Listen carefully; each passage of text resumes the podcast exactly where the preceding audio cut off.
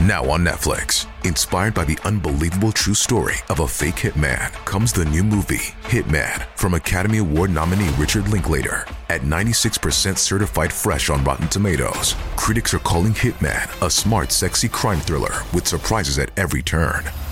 Starring Glenn Powell and Adria Arjona, Hitman. Now playing on Netflix and in select theaters. Rated R.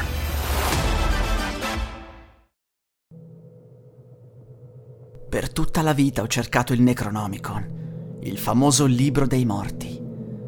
Ho investito tutto il mio patrimonio in viaggi e acquisti, alla ricerca di una pista solida da seguire. Ma solo due anni fa sono riuscito a trovarne una. Avevo trovato un manoscritto che citava il Necronomicon. L'autore riportava di averlo letto e di averne creato dieci copie, tutte estremamente pericolose poiché la magia è contenuta nelle parole stesse non nel libro originale in sé.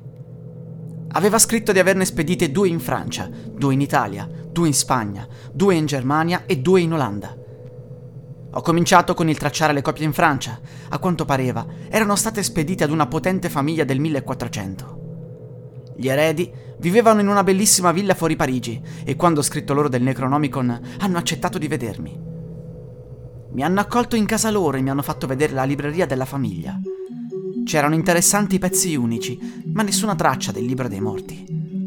Loro non avevano mai sentito parlare del Necronomicon, ma quella villa era antichissima e non era possibile che qualcuno non avesse lasciato qualche traccia.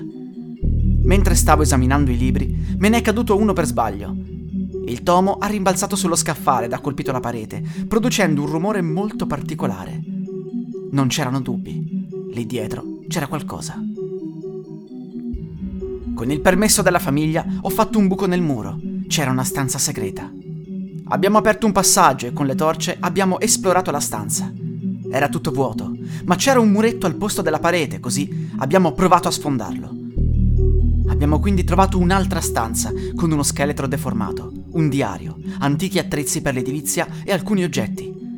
Il diario era strappato in più punti, ma si poteva leggere chiaramente la parte finale. 13 febbraio 1820. Ho appena finito di murarmi dentro la stanza nascosta. Da fuori si occuperanno di cancellare ogni traccia. Questa è la fine che merito. Non avrei mai dovuto leggere ad alta voce il Necronomicon. So che avrò un altro attacco e che proverò a fuggire, ma mi sarà impossibile farlo, anche se la mia forza aumenterà a dismisura. Il mio corpo sta mutando. Presto diventerò uno di loro e inizierò a fare versi non di questo mondo. Nessuno deve vedere che gli antichi esistono, ma soprattutto nessuno deve leggere il libro dei morti. Fra poco lo distruggerò.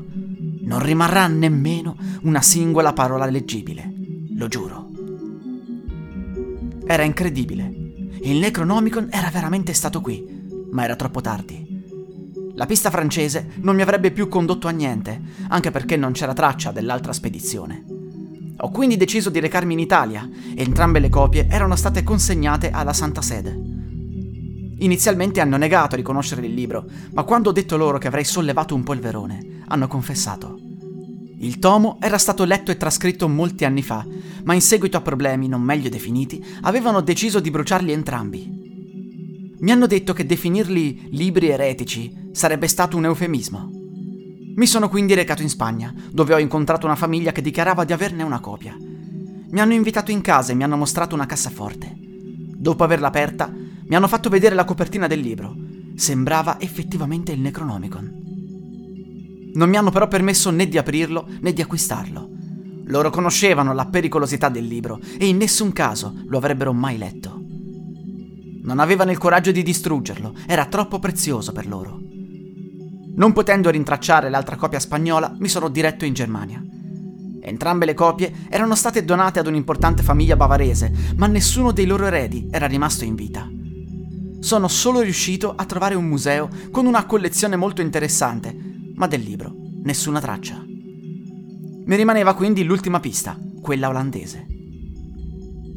Le copie erano state entrambe inviate sull'isola di Texel, ad Osterend, è bastato fare qualche domanda agli anziani del villaggio per venire a conoscenza della tragedia del 1856. Un abitante del luogo era uscito di casa a mezzanotte e aveva letto ad alta voce le parole di un libro. Due tentacoli gli sono usciti dalla schiena e il poveretto ha iniziato ad emettere suoni capaci di far rabbrividire il più coraggioso degli individui. Il mare ha iniziato ad agitarsi e le onde hanno spazzato via parte dell'isola, trascinando con sé la vittima e il libro.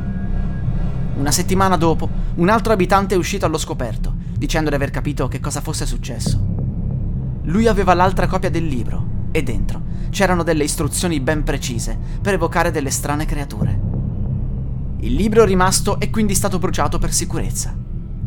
Gli abitanti mi hanno detto che non avrei mai dovuto cercare le altre copie nel mondo, poiché avrei potuto causare un disastro.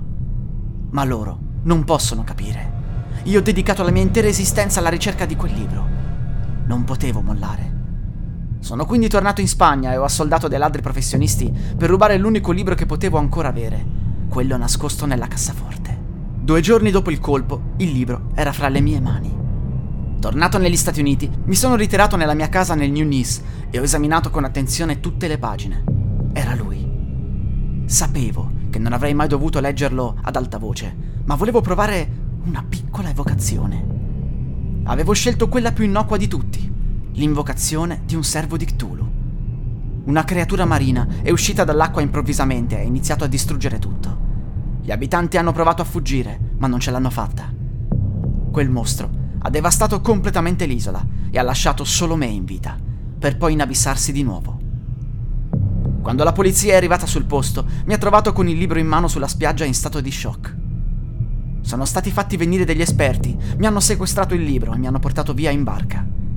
Alcuni giorni dopo, un violento maremoto ha inghiottito l'intera isola del New Nice, cancellandola dalle cartine. Il governo degli Stati Uniti ha deciso di tenermi in prigione, condannandomi all'ergastolo.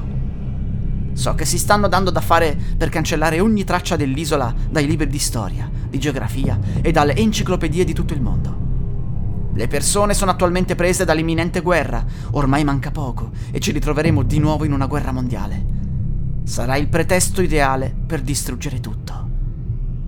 Le nuove generazioni non si ricorderanno nemmeno più del New Nice, ma sono certo che qualcuno si ricorderà ancora del Necronomicon. Attualmente l'unica copia esistente è la mia, in mano al governo degli Stati Uniti d'America.